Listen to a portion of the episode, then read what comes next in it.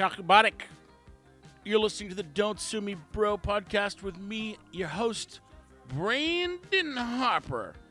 Today is Monday, May 29th, 2023, Memorial Day. That's right, it's the day that we memorialize the death of fallen soldiers. It's important to remember what holidays mean. It's way more than just mattress sales, which, in my opinion, is kind of disrespectful, right? What a better way to honor our fallen soldiers than to make a fire sale on mattresses? I don't know. That's just my opinion, which is exactly why you tuned into the Don't Sue Me Bro podcast. I'm just a regular dude with a regular job and lots and lots of opinions. So I come here about once every week or so to get them off my chest. Some you'll agree with, and others you won't, and I am perfectly okay with that. Because the world would be a boring place if we all agreed about everything all the time. Nobody is safe here. That's right, not even you. Chances are I will say something that offends you, and you have to be okay with that. Because as you'll find out, I even make fun of myself. Did I mention the price of Bitcoin? I don't know. Today is sunny, partly cloudy, beautiful day. Bitcoin is about $27,700 each. If you haven't listened to the old podcasts, which started when I lived in Nicaragua, called Life in Paradise, I encourage you to go check those out. You might be entertained. But this podcast focuses mainly on politics, my opinion, finance, economics, a little bit of business, you know, basically just a, a portal into my little pea brain. And if there's one thing you need to know about me, it's that I don't do pre recorded intros. I record every intro individually. And another thing you need to know about me is that I'm always pushing hammocks. In fact, I'm pushing the world's best hammocks. The world's best hammocks.com, where you can go to get the absolute best hammock in the world. If you don't believe me, you have to go check it out. Listen, I've been all over the world. I've tried all the hammocks. I found the best ones. I import them here from Nicaragua, and I pimp them to you out of my little makeshift studio with piled up hammocks all around me. If you could see it, you'd think that I'm doing business in a warehouse. So go check out the world's best hammocks. Literally the best hammocks in the world. You cannot find a better hammock. Where else can you find the world's best anything for a few hundred bucks? So don't delay. Go check out worldsbesthammocks.com.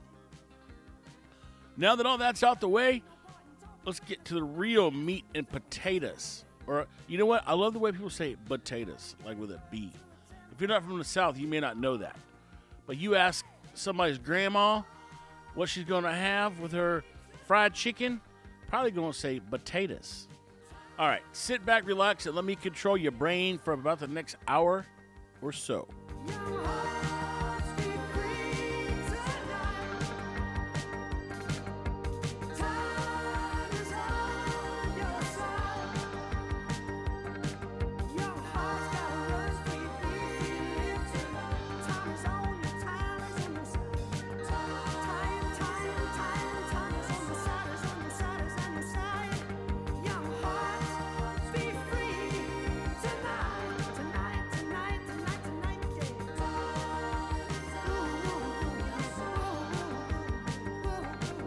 Well, well, welcome back to another episode of Don't Sue Me Bro, where I talk about all sorts of things that might make you want to sue me. But you shouldn't, because it's good to have different opinions. You know what I mean? I hope everyone's having a great Memorial Day. I hope you have memorialized people for the deaths and the sacrifice that they made so you could live in a free country. That you could live in a place where there wasn't a strong centralized government where we didn't pay wasteful tax dollars to some governing authority who shouldn't be there, who, who wasn't elected, where we have lots of freedom to express ourselves and say what we want to, when we want to, wherever we want to, and we have the right to bear arms, along with many other rights. I do find it interesting, though, that the people who represent a certain half of the political spectrum are pushing to make things more like they were in the country and the governments that everyone fled from. And I honestly don't know how someone could argue against that. I don't know how someone could say, well, you know, we're progressive, but, you know, we want more government. We want the government to have more power. We think people should pay more in taxes. We think it's better to pool all the resources and then divide them equally. I don't see how someone could say that and say, oh, but we also recognize why we fled England and why we spun off and did our own thing. And how can they not understand that what they're asking for is more similar to how things were in England before we left than what we have now? And this is why I think it's just a natural progression of a civilization. Once you have everything you need, once all the needs are met, everyone's wealthy, then things start to go south. People start to implement control and power and rules and regulations just to quote unquote get things done. And what that ends up doing is constricting everyone else's freedoms. I, on the other hand, am a firm believer that we should just stop making so many dang rules and regulations that people should have the freedom to choose the things they want to do, the way they want to live, the health care that they have. Let's not forget that the Boston Tea Party Remember that? Remember the Boston Tea Party from elementary school? Like you heard about the Boston Tea Party once in like elementary school, and then you never hear about it again. But what had happened was the citizens were so fed up with the with the king's government of England imposing taxes on tea that they stormed the boatyards and they destroyed all the tea in protest. Here's an interesting fact about that. They only destroyed one lock and they replaced it. So the only thing that they destroyed was a tea. They didn't tear up. They didn't go looking for no big screen TVs. They weren't smashing windows at Target. They were just protesting, saying, "Hey, look, we're taking your tea, we're throwing it in the water, and here's why." And the only one thing they destroyed besides the tea, they went back and replaced it.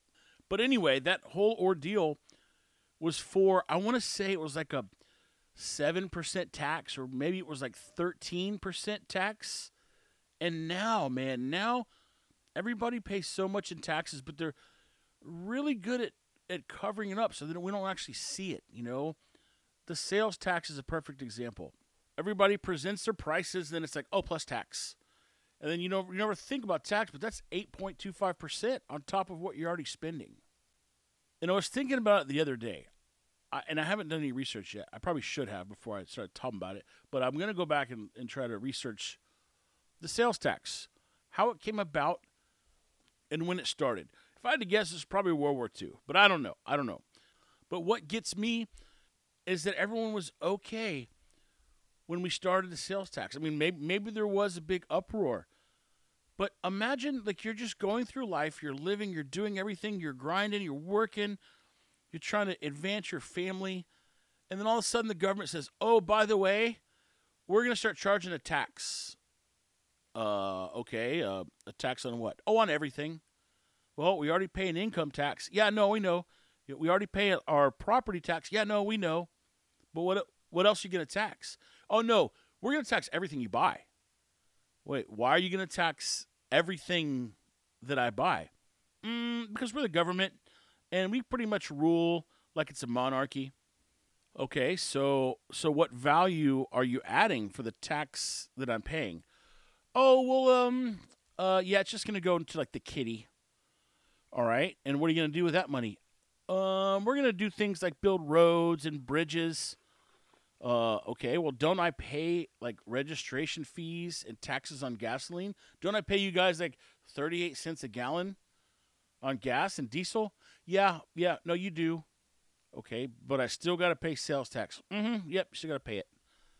I truly think, I truly think that the government will will end up taxing us to a point that we will we will have to turn to socialism, or we will we will all be like poor. We will all just be cogs in the wheel, uh, which we pretty much already are, because the people that we're electing and we're putting in power, they don't have the guts to say, oh, you know what? We should really cut spending. We should stop spending money on gender equality studies. And then that way we don't have to keep raising taxes because you know, we don't really shop for good deals. When, whenever we do a project, like we're not really too concerned about how how to save costs or to do it more cost effectively. So because of that, we're going to really tighten up our spending and and uh, you know reconfigure our budget so we're not wasting so much money because you know we really don't want to have to raise taxes on on anybody. But the only reason they don't want to raise taxes is because they want to get reelected, and we all just go along to get along. So so one day we'll be socialist. We'll, we'll all just communal living, or there will be a, a rebellion and an uprising and an overthrow of the government. I don't know any kind of time frames. I don't like to put times on things, but I do think it's bound to happen. I, I don't know of a civilization that rose to the top of the world power and then just stayed there forever, right? I mean, they all just rise and fall. So something will cause us to fall. And I know I often say things like, oh, we're electing people for the wrong reasons. We're electing people for the wrong reasons.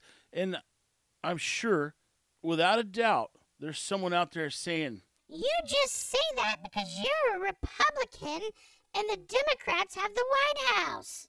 No, actually, we're electing people for the wrong reasons. Let me give you an example. This is Dade Phelan. He's the Speaker of the House, the, the Texas House of Representatives. He's the Speaker, so state government level Speaker of the House. Now, he gets up there. They're having a session. He gets up there. It's this is a late night session, I think and he's hammered drunk. He is so drunk, it's hard to understand him. I'm going to play this clip. It's about 45 seconds long. If you don't understand him, that's okay cuz I didn't I didn't really either. So just just listen to this here. Mr. Speaker, I move adoption. Mr. Campbell, send the amendment. The amendment is acceptable to the author. Is there objection to the opposite amendment? The chair has none. Is adopted.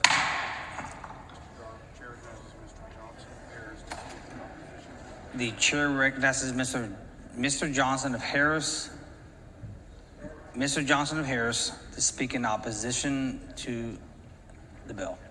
The chair recognizes Ms. Neave Criado to speak in opposition to the bill. And no, I did not just play the end part twice. He actually says the same thing two times in a row. So, old Dade Phelan, so drunk he could barely talk. There was speculation when this first came out. Oh my gosh, is he having a stroke? No, he's not having a stroke. He is drunk as a skunk. You know how I know? Because it happens all the time, apparently, according to the insiders. Also, if they weren't expecting it, they would have rushed up there to his aid and they would have put their arms around him. They would have dragged him off stage. Then he would have released a statement from the hospital. They would have showed him getting in the ambulance and going to the hospital. They would have announced whether or not he's going to make it and he's going to be paralyzed on the left side of his face. But we didn't hear any of that. It just went quiet. Went quiet. Why is this guy not fired? This guy should be immediately run out of town. You see, these are the kinds of things we put up with. These are the kinds of things that when people get elected, people should say, no, don't elect this guy. He's a raging alcoholic. I've seen him all the time. He's always drunk at work. You know, you don't just wake up one morning and decide you're going to get drunk and then go to work. It happens over time. It's never a surprise until the camera catches it when it's not supposed to. And when I say things like we're electing the wrong people, this is precisely what I'm talking about. We're, we're putting this guy in charge, the, the Texas Speaker of the House and he can't show up to work sober and what nothing's going to happen to him? And i'll be honest you know what? I'll be honest. There's a little part of me a little teeny tiny part of me that saw this and kind of thought to myself well that's pretty texan right there. That that's pretty texan you know? You got all these progressive democrats run around and they they're probably too scared to have a beer at lunch. Now i know this because i see them all the time. They come in they get barbecue and I say, hey, you know, why don't you have a beer? No, we, we can't. Oh, we're at, we're at lunch right now. We're at, we're on lunch. We're at lunch break. Okay. So what? You can't have a beer at lunch? Mm-mm, no, we're not. We can't. We have to go back to work. Okay. I thought we were a free country, but I guess not.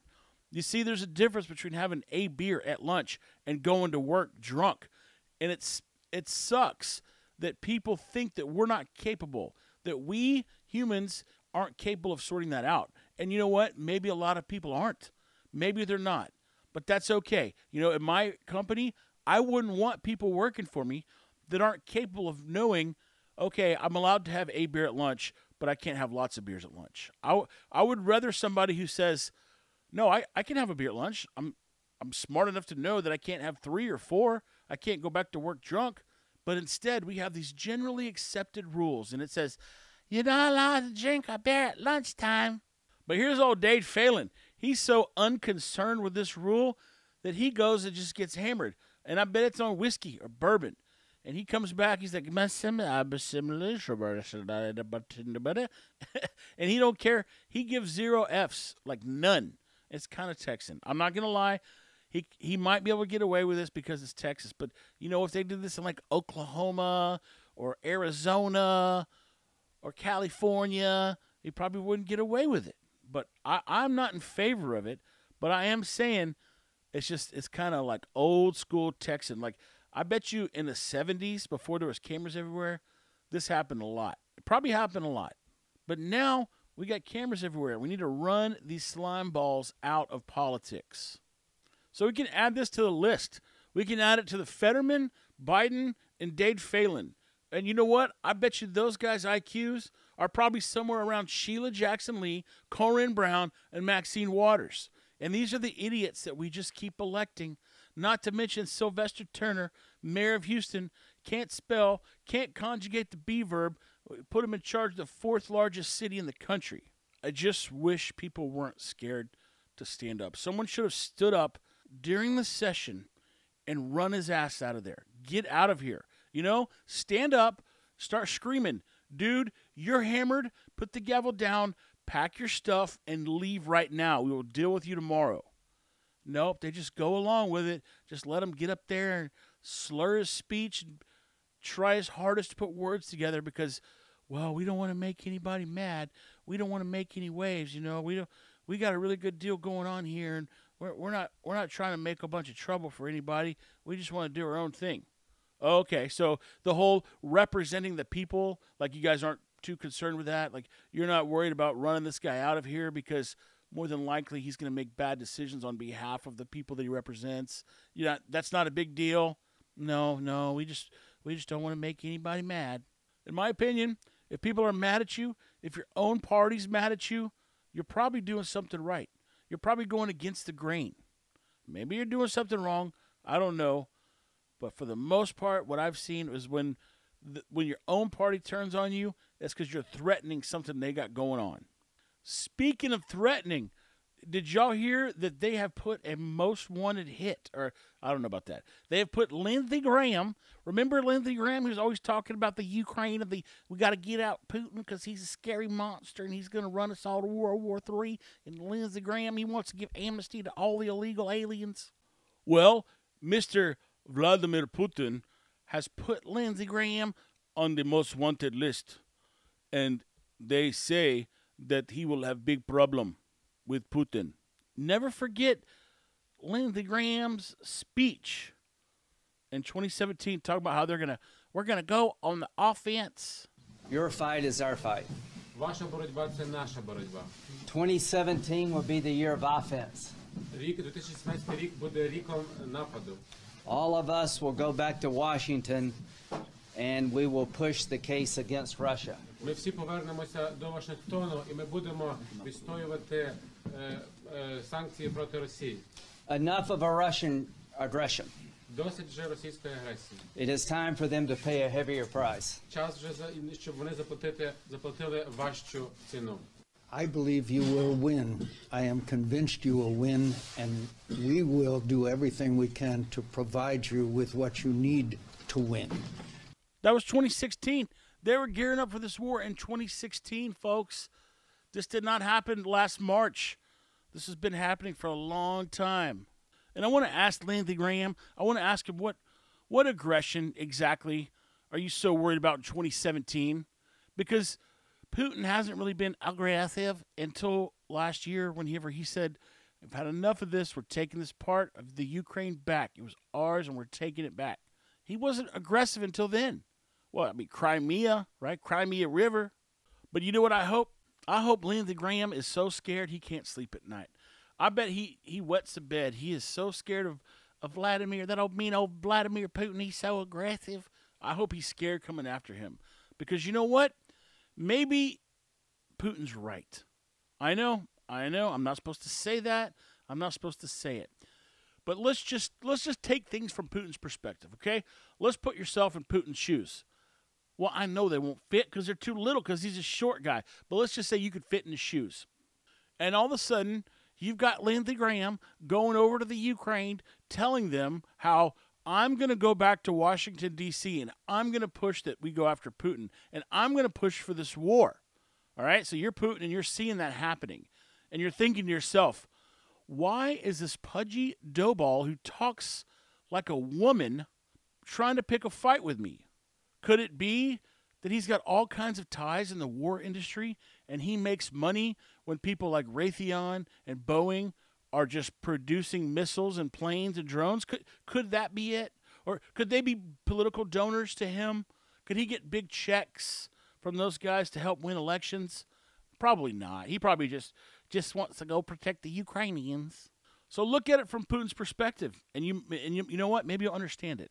Listen, I don't wish death on anybody. I don't hope they kill Lindsey Graham. I do not hope they do, but I hope they scare him. I hope they scare him so much he cannot sleep at night, because in my opinion, he deserves it. Not not just because. Listen, and this guy's a Republican. So all you people that are all telling me You're just a Republican and you agree with all the Republicans. Take note of this segment right here. I'm pointing the finger at old doughboy, Lindsey Graham, who's pushing for a war. Don't forget this guy's Biden's little buddy. He made a, a commercial endorsing Biden. But either way, he's he stepped out of his lane.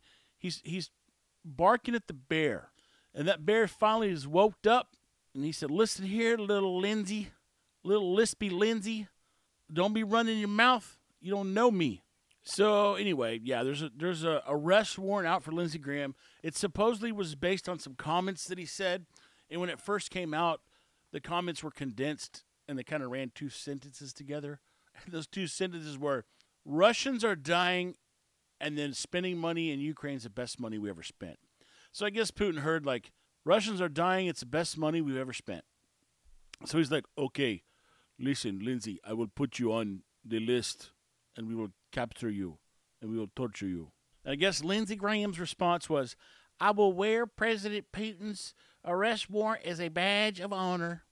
I've been witch hunt since day one. I've been fighting acquisitions after acquisitions.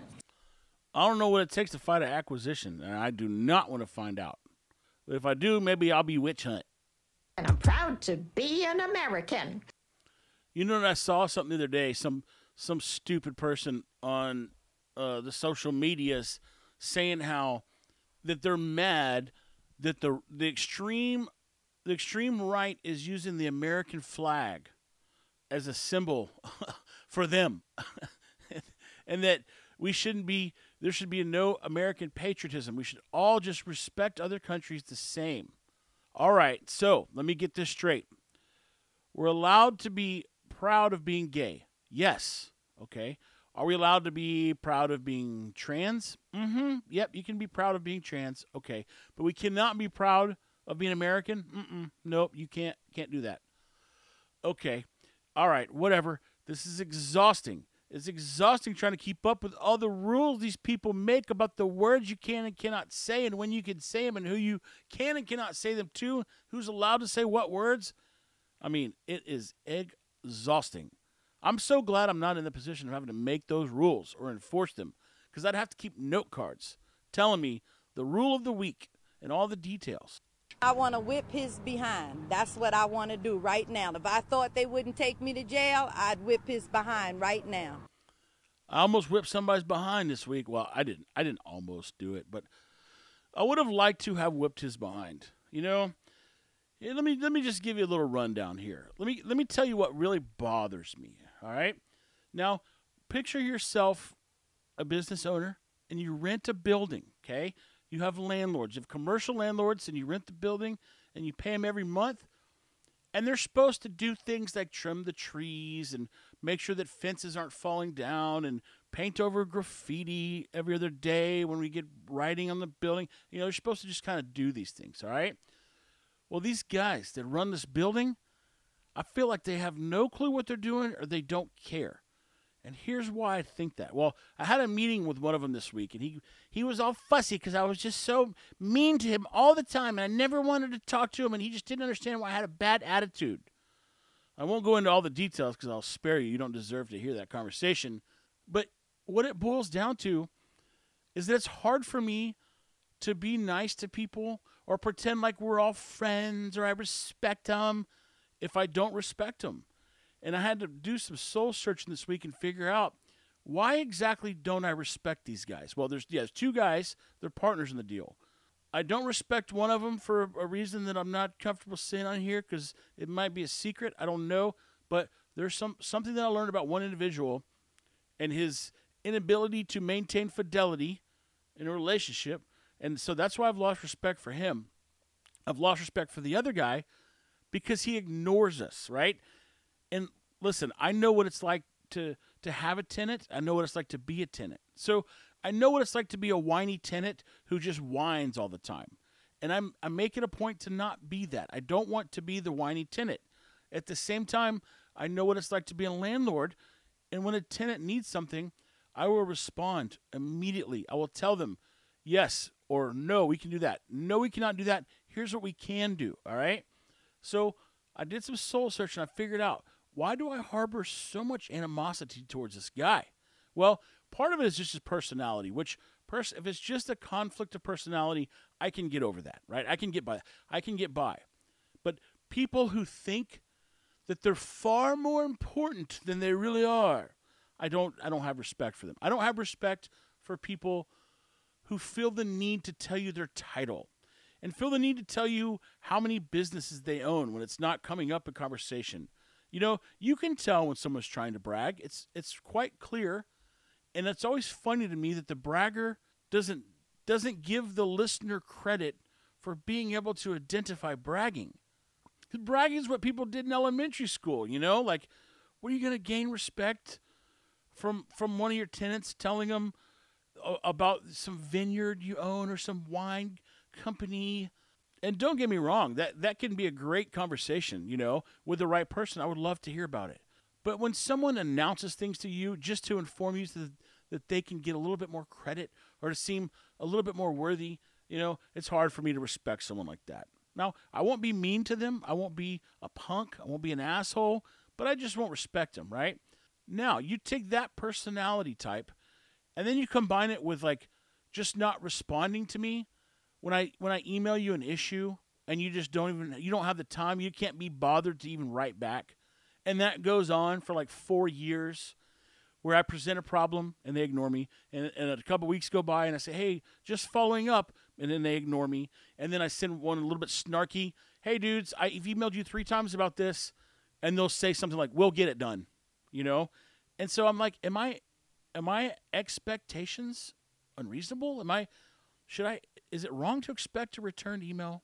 And if the answer is yes, then I don't I don't want to do business with them because I want to work with people who are similar to me.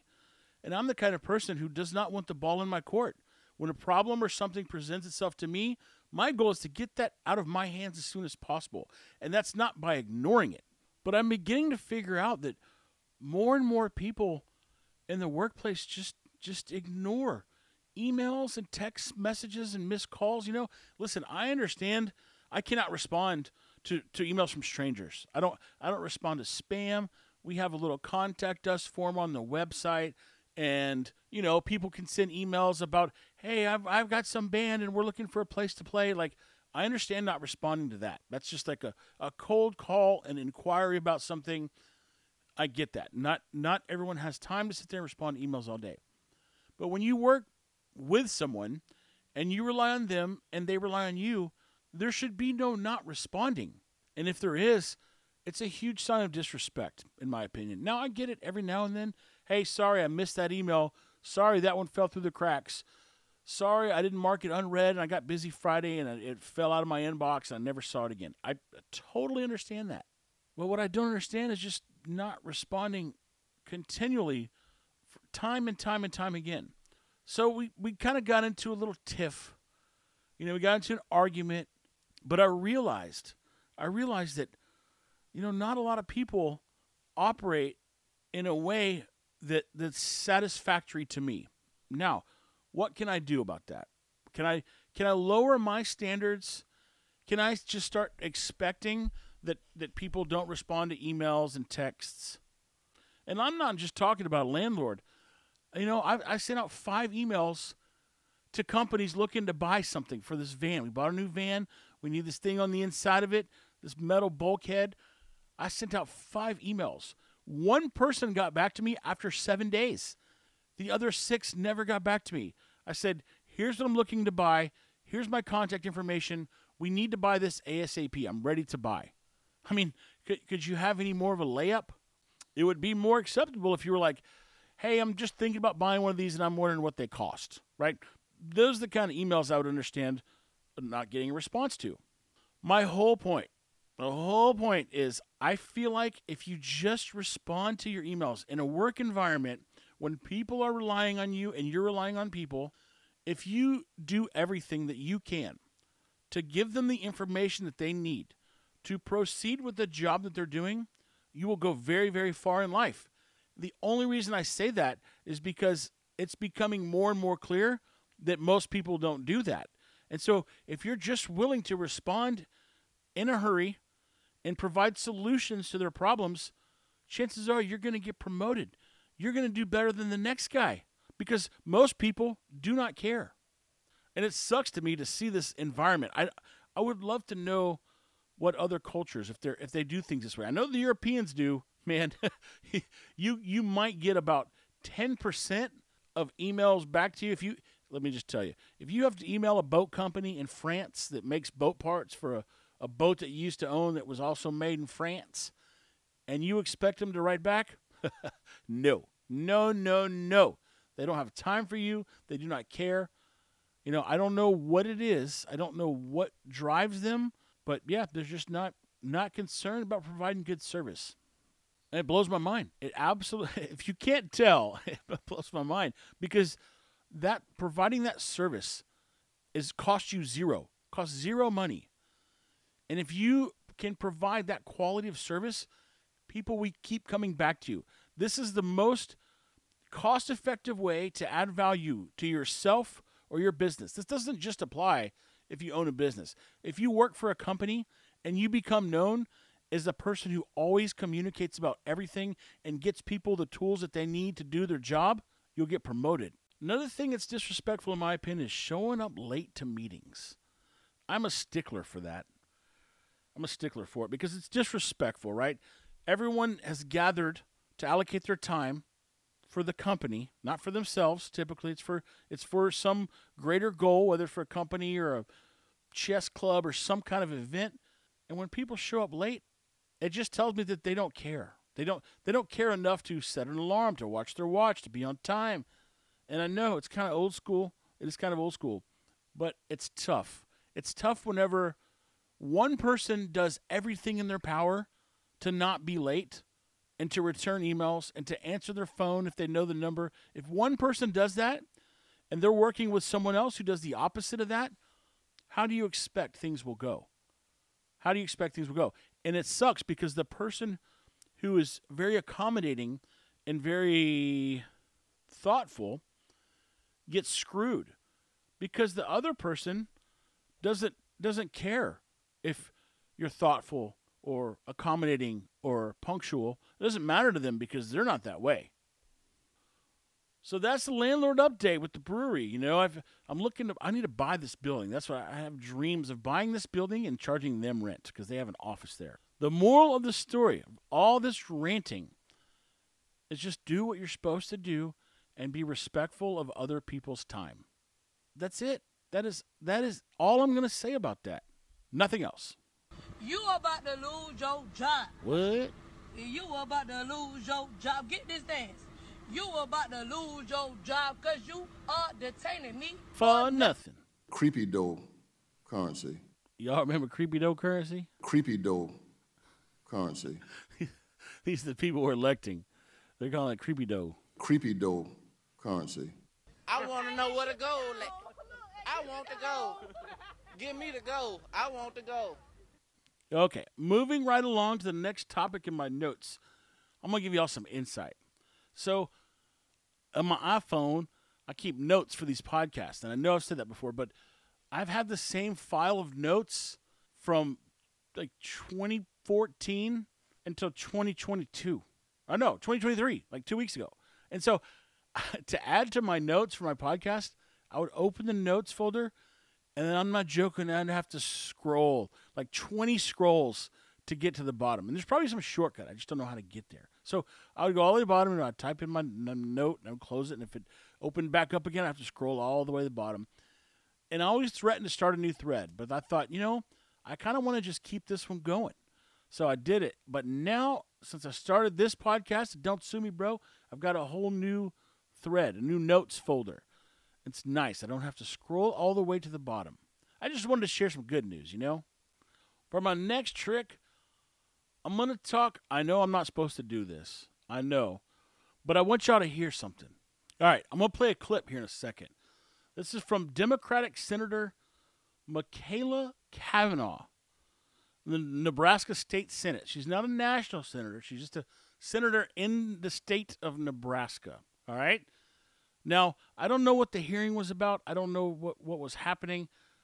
All I know is what this crazy woman is doing. Now, understand you're passionate. This is all about trans, okay? Understand, lady, you're passionate about trans, all right? Even though it's like less than 1% of our population, we're, you know, we know you're passionate about it. So I'm going to play this clip. This is three minutes long. I'm probably not going to play the whole thing because you'll get the idea. It's very, very repetitive after a certain point. It's kind of just like a broken record. But here you go. This is Here. Here she is. She's speaking. We need trans people. We love trans people. That's what they're saying out there. She's she's talking about protesters outside saying we need trans people. We love trans people. Trans people belong here. They're standing in a circle in the rotunda saying that over and over again. So this lady's going to use her time on the Senate floor to, to do exactly what she's about to do. Trans people belong here. We need trans people. We love trans people. Why? Why do we need them? Trans people belong here. We need trans people. And I don't mean to be rude, but really, why do we need? We don't need gay people. We don't need straight people. We don't need trans. We don't need any kind of people. You don't need to add white people. You don't need to take away black people. You don't need to change anything about the people. Let them be people. We love trans people. Trans people belong here. We need trans people. We love trans people. Trans people belong here. We need trans people. She's just repeating it. I'm not. I'm not playing it over and over again. She's just repeating herself over we love trans and people. over and over. Trans people belong here. We need trans people. We love trans people. Trans people belong here. We need trans people. We love trans people. Trans people belong here. We need trans people. We love trans people. Okay, I gotta go trans forward. I gotta go forward. Belong here. Trans people belong She's here. screaming now. We need trans people. We love trans people. Trans people belong here. We need trans people. People belong here. We need trans people. We love trans people. She's just screaming louder and louder. We need trans people. We love trans. Trans people belong here. We need trans people. We love trans people. Trans people belong here. We need trans people. We love trans people. Trans people belong here. We need trans people. We love trans people. Trans people belong here. We need trans people. We love trans matter. And I am fighting for you. And I will not stop. I will not stop today. I will not stop tomorrow. You are loved. You matter. All right, lady. Okay, Machaela, we got you. You're a big fan of the trans. Good for you. You know. And you know what? It's not so much the topic I care about. You know, if you want to be passionate about trans or, or bisexual cats or whatever, you know, you that could be your thing. You know, you save the grasshoppers. I, it doesn't matter. Cut, make the rings illegal that hold six packs together. What, whatever you choose, can be your topic. But why would you get on the Senate floor and use your time to scream like the same five words over and over and over again? Oh, wait, I know why. Because we're electing the wrong people for the wrong reasons. That's why. And mark my words, about 15 years from now, there will be someone doing this in the name of pedophilia. But they won't call it pedophilia, they'll call it something else. Maps, minor attracted persons, you know. We love maps. We need maps. Maps, people belong here. You know, it's just it's just going to be uh, another overweight woman in an ugly jacket with ugly glasses on, screaming about things that should not be screamed about to a group of people who are so small, it's insignificant. You got some big testicles to pull this off, bro. It was cold as hell. I should have let film stay and let y'all see that that one there gonna happen to that white woman for letting that damn baby in that road. I often wonder, it would be a fun experiment to see to see how small of a group of people that I could create an uprising about, that I could I could create a movement, kind of like this trans stuff that they're just cramming down everybody's throat. It'd be interesting to pick like a a super minority, right? Let's just say that we pick left-handed midget contortionist Asians and we make a, a rights activist group out of it, right? I feel like it's just it's getting comical how small these groups are and how big of a stink people are making about them. I mean, don't get me wrong. I think it's silly. I think it's silly to make this big of a stink, but I also think we should just ignore it. And I know that I'm doing the opposite of that, but I just I, I got to show these people. You know, there's two schools of thought. There's the people who say, Well, we shouldn't platform them. If they have stupid opinions, we should take away their platform. and and that's one opinion. And there's my opinion who says, you know what? We should give them more. Give them a bigger voice. Let them scream from the rooftops their opinions about trans people because it kind of shows how silly they are. Ain't no need for all that hollering and screaming. Just talk. Talk to us. That's that's one thing I've never understood about the left. Why do they love hollering and screaming and waving signs so much? You know, it's not like it's any more effective. It's not like that the the left wins all the time because they scream and they protest and they holler and they stomp their feet around. So why do it? Why waste all the energy and then going out there in the heat and sweating and buying the signs and the markers for no for no outcome? I, I don't know, but I find it interesting that the types of people who want to go protest and march and make a scene are all drama kids. They're all the kids that wanted attention. They're all the kids that whenever their friends came over, if their friends were getting more attention than they were, then they would get angry about it and they would throw a fit and they would stomp around and they would do something to bring the attention back on themselves. You might think I'm kidding, but I'm not. It's not a joke. That is not a joke. That is a natural fact. You cannot go to a 7 Eleven or a Dunkin' Donuts unless you have a slight Indian accent. To fully, am I, I'm not joking. All right, you said it, Joe. You can't go to an Indian. Wait, no, you can't go to a Do- Dunkin' Donuts or a 7-Eleven unless you have a slight Indian accent. Which, you know what? To his credit, it's kind of funny.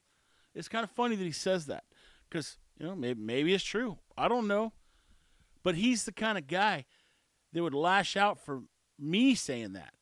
But he, you know what? He said it, so I guess me and Bo Jiden agree on something. Did I mention how productive I was today? Man, today was a day of productivity. And sometimes when I'm productive, I feel real proud of myself. So just indulge me for a moment. I woke up this morning. I was supposed to go on the radio for an interview for the Corpus Christi Beer Festival that we're hosting next weekend. So I get up, I drive down to the station, I go through the door, I tell the security guard, I'm here to meet with so and so at so and so for the so and so. Uh, nobody here. We closed today. I know, but I had an appointment. I guess they're still going to be on the air. No, there's nobody here. Okay. Got my car, came back home. The lady called. I'm so sorry. I forgot we were supposed to meet today. I guess she didn't hear the section of my podcast about meetings. But either way, I'm sorry we were supposed to meet today. All right, no worries. We'll do it another day. So I rescheduled that. Came home. I did my laundry. And when I say did my laundry, I mean it's like one load. It's one load of clothes that I do every week. I do one load a week. And so I did that. I even dried it. I even put them all away. And then I thought, you know what? It's time to do the to spray and wash. My house gets dirty. It gets like collects dust on the sides of it. It's got like this vinyl siding, and for whatever reason, it collects dust. And so about once a year, I get a scrub brush and a bucket. I go around, I scrub the whole house as much as I can get to, spray it down with a water hose, and it just brightens everything up, makes it nice and clean and white and shiny. So I did that. I also went and got a car wash. But throughout the, the house scrubbing, and listen, I'm going to just tell you, I'm going to tell you how it is about me. I'm not the kind of guy that keeps the immaculate tools all around and has the right tool for the right job for everything. I've probably lost twice the amount of tools that I have or loaned them out or used them on a job site. So I'm my, my tool selection is kind of dwindling and I'm okay with that because I'm now to the point where it's like no, I'm just I'm just to call someone to do it. I don't want to spend my time doing things I don't like. So because of that, I don't really need tools. And also because of that, like when little things happen, they just stay around. I don't I don't ever get them fixed. I'm not to call someone out to fix a little teeny tiny problem, you know? So that's the downside. So I had to go borrow some scrub brushes from the brewery, and I got those, and I had a five gallon bucket. I mixed my soap in it. There's only about three or four places to connect water hoses that will work for this project. So I have a 100 foot hose. It was already connected to the spigot, but it was time to move the hose. So I'd gotten as far as the hose will go, and I go over to unscrew it, and it was seized on there. It was frozen. You know how if you leave the hose connected too long, it'll just get stuck to the spigot. So I'm gonna go looking for some uh, channel lock pliers. I look in spot number one, not there. Look at spot number two, not there. Look at spot number three, not there. I'll look at spot number four, and there they were. So I got the channel locks to go back out there. Went to take off the water hose. It wouldn't come off. It was wanting to twist the copper. It was about to break the whole spigot. So then I thought, man, I got to go find a crescent wrench. Walked all around spot one, spot two, spot three, went to spot four, found the crescent wrench. Still wouldn't work. It was going to break the whole thing apart. So now I'm like 30 minutes into just moving the hose. And I was like, well, I guess I'm going to have to go to Home Depot, which let me just tell you, I do not like Home Depot. It's a terrible experience. Why? Because there's a bunch of people walking around looking up at the sky. Like I, I picture them walking around looking at the sky like turkeys looking at the rain. And so, but I went there, I found what I needed. I got a new water hose, I got a new sprayer because one of my sprayers was busted.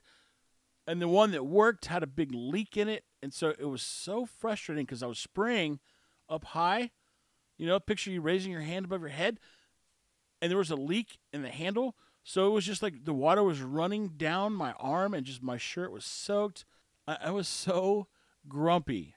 But I went to Home Depot. I bought some tools that I was like, you know what? I need to have some tools. So I bought some tools, bought a new water hose, bought a new sprayer, bought another water hose, bought a bunch of rubber grommets or, or washers for the inside the sprayers. I thought, all right, this is my annual. I'm go. I will not go to Home Depot more than once a year. And that was my annual Home Depot trip. But my whole point, I went into a little ramble mode. My whole point was that I feel like these projects always take way more time, and maybe it's just me. Maybe I always underestimate. I don't. I don't ever factor in things going wrong because if I sit there and I factor about things going wrong, I'll talk myself out of doing the entire project. And you know what? I could have paid somebody. I could have got the housekeeper's son to come out here and do this, but you know, so, at some point your pride get your pride gets on the line a little bit. And you're like, man, I got I nothing but scrubbing the house with a brush. I can do this. I can make time for this. I can knock this out in about an hour. Oh no, the whole thing was like three and a half hours, maybe four. And that got me thinking, you know, why why would I not just pay someone to do this? I could be podcasting, I could do all kinds of other things I want to do. Well, here I am walking back and forth and back and looking for channel locks, vice grips, crescent wrenches. But I finally got it done, and that was the second element of my day of productivity. And right now is the third. I'm recording this podcast, and I will get it up tonight. And hopefully, people will listen to it and say, dang, that dude was productive. All we did was go to the park and barbecue on aluminum foil. But that dude got it all done. Yeah, but I hate projects. That's the that's the title of this section. I hate projects for the most part. Unless it's something that you want to do, right? It's not really a project. But if you're like if you're picking up a new hobby and you're setting things up for that, well that's a different story. But when you're doing chores, like scrubbing dirt off the side of a house. I don't know. It just it just seems like there's better things I could be doing with my time. And I'm finally at the point in my life where I can afford it. And I know it sounds kind of arrogant or snooty, but if you think about it, if you think about, okay, how much money would I pay to not have to do this? Where I could just pay someone and then just forget about it. And it's not wasteful. If if you can get it done for the amount of money that you're willing to spend, then you're just simply buying your free time back. You're you're trading the money that you earned at work to someone else who's willing to do the work that you don't want to do. And that's capitalism. That's that's what it's all about. And I know a few people who let pride get in the way. And they'll spend an entire Saturday, you know, messing with the weed eater that's broken or trying to rebuild it. And you know what? I get it. Some people enjoy it. Some people find therapy in that. But I have one friend who gets so mad he throws things. And he can afford to pay for help. And I just think to myself, why do you put yourself in the position to get so mad when things don't go right that you're willing to throw things when you can just afford to pay somebody to do it for you? I wonder how old uh, how old Vladimir Putin is doing in Iran. Putin may circle Kiev with tanks, but he'll never gain the hearts and souls of the Iranian people. okay, Joe. Thanks for the heads up. Appreciate that. Attention, all Iranians. Do not expect Putin to gain your heart and soul. All right, we are at 52 minutes, some something.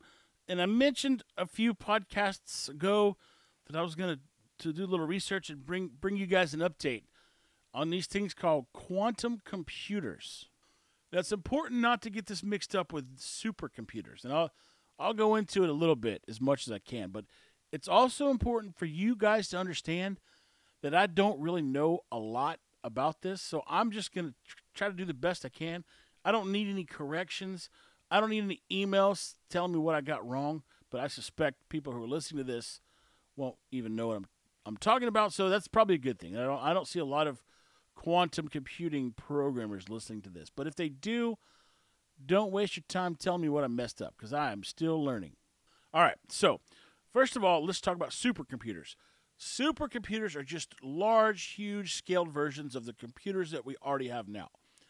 These are the things that like Amazon has for their cloud computing and their web services, things like that. So they're just they're physically large computers that can do more calculations at a faster rate. Now, a quantum computer is not just a scaled up version of that. Quantum computing runs on quantum physics, which I know nothing about. I just say the word because that's what I read or I've seen in videos. But from what I gather, quantum computing is more of a it's more of a 3D version of computing. And I don't mean that like with your eyes on a screen, but think about it like this. So a regular computer that we know and that we're used to using, the the standard technology is based on bits, ones and zeros. And so the, the combination of ones and zeros is is the backbone of how a computer works. I don't know much more about it other than that, right? I know that they they work like switches. Like if you have this switch on and this one off and this one off and this one off and this one on, that will produce one thing. And if you just change the location of of, of, of a switch from on to off, which would be going from zero to one or one to zero in this example, it's going to change the results of whatever, whatever it is you're asking the computer to do. So, quantum computing isn't just ones and zeros, but it's everything between zero and one, which technically is an infinite combination of, of numbers. Here's a better example. You think about a coin flip. All right, if you flip a coin, what are the chances that it's going to hit heads? Right, 50%. What about tails?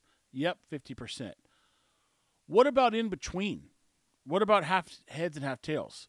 Well, your inclination is to say you can't have that. It either has to be heads or it has to be tails. Well, in quantum computing, it can be heads, it can be tails, and it can be anywhere in between.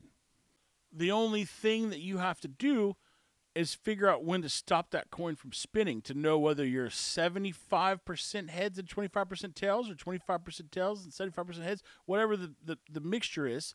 And so from what I understand, that's like the easiest way to explain it. So now when you're talking in terms of probability, it's not going to be 50 heads, 50 tails. It will be infinite of every combination, essentially. And so that is just the basic premise. Now, a real world application of this would be to solve problems that we would have said things like, well, there's no way that we can solve that because the computer doesn't know fill in the blank, right? One example that I read about was in the in the medical industry, the medical field. And instead of having, you know, trial and errors where we just have to give someone the drugs and then see what happens and then change it and give it to them again, we will be able to plug all this into a quantum computer. And we'll be able to say, here's the person's DNA makeup. Here's the structure of this drug. Uh, what will it do to this person? And so it can be individualized. It will not be scaled through trial and error research and studies. It'll just be plug in one profile, plug in the other profile. Here's everything that could possibly happen. And then the likelihood of those things happening. And these things don't look like normal computers. They're not little boxes with screens. Everything I've seen is like it almost looks like an upside down wedding cake that's got all these crazy tubes and brass parts that run and the, the these particles run through there. So remember we talked about the bits, the ones and zeros. Well, these the quantum computers have what's called qubits, and those are like a three dimensional bit. And so those guys have to move around. They're, they're, they're particles of some sort, some kind of atom, something or other. I don't know exactly, but I do know that the computer has to stay extremely cold. Like some stupid Kelvin below zero, blah, blah, blah, in order for it to stay stable. It also is very sensitive to any kind of movement. So if you bump something or you touch something, it throws off the whole thing. I think even like vibrations from sound. So we're still a long way off from this thing, but it's coming. It is definitely coming. Another example that I thought of was if you think about an industry like car parts or yeah, let's just say used car parts or car parts in general. Now, imagine how many different car parts there are all over the world just sitting on warehouse, sitting in shelves in warehouses. And think about how many parts within that part. So let's just say like an alternator, right? Within an alternator, you got a string of copper, you got some wires, you got a little fan, you got a pulley, you got a few components, right? Now imagine if we knew where every alternator was, the components that were in it, and if those components were interchangeable with other alternators.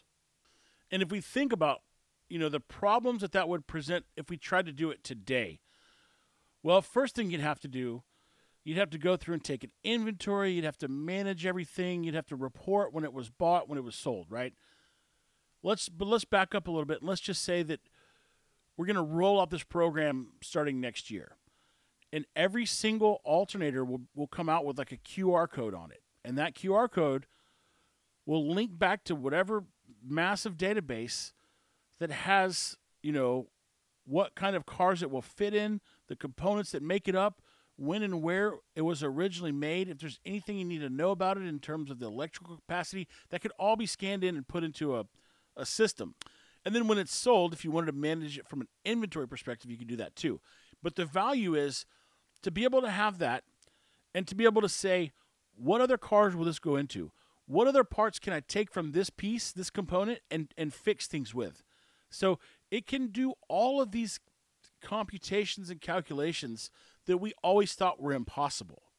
Imagine if you just you were working on your brakes and all of a sudden the spring pops out and you're like, "Oh dang, the spring popped out." And then you stand up and you step on the spring and it bends it all to pieces and you're like, "Dang it. I can't use that spring anymore." Now, if you go to like the auto parts store, they might or might not have the spring. More than likely, you're, you're going to have to buy a whole assembly, a whole kit, just to get that little spring out of it, right? But imagine if whenever they made those brakes, there's a little QR code stamped on it, and it listed out all the specifications for everything that goes in that brake system. And then so now you have the specifications from a little spring.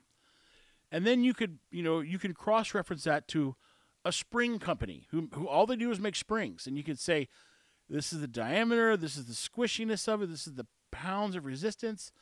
And they go, oh, yeah, we got one right here. Uh, we're sending it to you. It'll be out in the next day or so. That's valuable. That is adding tons and tons of valuable to an industry. Or when parts get hard to come by and they're, you know, oh yeah, you can't they don't they've discontinued that that starter now, so you've gotta you gotta buy one and rig it up and you gotta go on YouTube and try to figure it out. Well, with this system, you could just hit it with a QR code and say, Oh yeah, no, they don't make these anymore, but if I order this piece and this piece, it'll work. And it will it'll all be right there for you. Same thing will hold true for like nuts and bolts, right? You'll be able to. Uh, I think you will. This is my speculation. Could be wrong, but I think you'll be able to, you know, scan the picture of a bolt. Say, tell me the specs on this. It'll spit it out. Would you like to order? It'll be here tomorrow. Yes, order now, and it shows up at your house tomorrow. And that's because this quantum computing is so much more powerful. It can run all these algorithms and cross-reference all this data to instantly come up with an answer. And I think it's going to be huge, huge for medical breakthroughs. Just just because of what I talked about, the trial and error section of of releasing a drug. You know, it takes eight to ten years from the time a drug is conceptualized to the time it makes it to the market, and then you only have like a certain amount of time before your patent runs out. And not to mention, you've got a billion dollars tied up in research and development. But people are speculating that you'll be able to you know, upload your DNA profile or your blood profile or whatever to this thing and say, here's my symptoms. And it will tell you what's wrong with you. And it'll say, here's what you need to do. And it will give you, and it'll be, it will take away human error. It will take away, I mean, we will soon figure out how inaccurate doctors are. And I think people are going to be surprised. And then we're getting better. We're getting more and more accurate every year. Medicine's improving with technology, but I think it's only going to go up from here. I think I think medically we're due for a big leap. I don't know why. I just kind of feel like medical technology with quantum computing will be something that is going to blow us away. Happy birthday, dear Valen. Dear who? Happy birthday. Happy birthday to you. Happy birthday, dear Valen.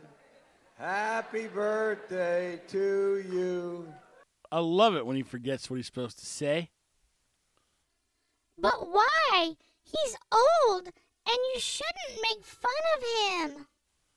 Mainly because I want people to know that I'm right. That's that's mainly why I do it. No, I'm just kidding. It's not it's not why I do it to prove that I'm right. But it is to prove that we're electing people for the wrong reasons and we're electing people that should not be elected. And how else to prove that other than to play clips over and over and over again that support that. I just wonder if the people that said better than Trump still feel like he's better than Trump because I, feel like there's no possible way. Let's not forget that Trump called Ron DeSantis Meatball Ron. I don't know why, but I came across that the other day. I was like, that's pretty funny. Oh, Meatball Ron. and with that, I think I will put a bow on this show and stick a fork in it and call it a day. I do appreciate you listening to the Don't Sue Me Bro podcast, the only show on the interwebs that's ready for lawsuits. If you've ever thought about buying a hammock, now's the time. World'sBestHammocks.com. Check it out, order a hammock. You will not be dissatisfied. I hope everybody has a great week.